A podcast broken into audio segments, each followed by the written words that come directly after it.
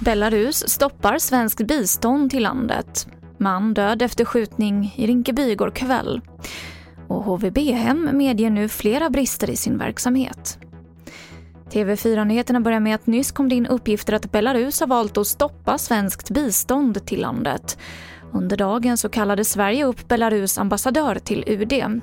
Och beslutet att stoppa svenskt bistånd anses vara kopplat till de sanktioner som EU nyligen genomförde mot regimen i Belarus.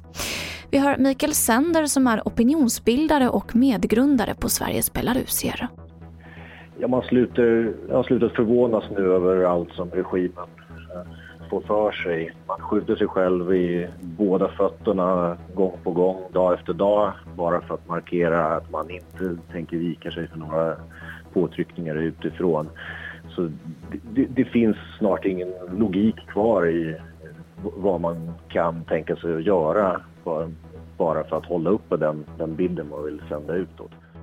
Så till Rinkeby utanför Stockholm där den man som sköts igår kväll har avlidit av sina skador enligt polisen.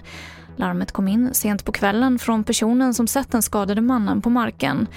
Mannen fördes till sjukhus, men vid lunchtid idag så kom alltså beskedet att han avlidit. Och det finns fortfarande ingen gripen. HVB-hemmet Platea i Hagfors medger nu flera brister i sin verksamhet. Detta efter att 5-åriga Jon Walter rymde från hemmet och sen hittades död i ett vattendrag en bit därifrån. Humana som äger HVB-hemmet skickade idag in sin läxaranmälan om händelsen till Inspektionen för vård och omsorg. Och vi avslutar med fotbolls-EM, för ikväll så är det semifinal mellan Italien och Spanien. Och den matchen kan du se klockan 21.00 på TV4. Och den andra semifinalen är imorgon när Danmark möter England.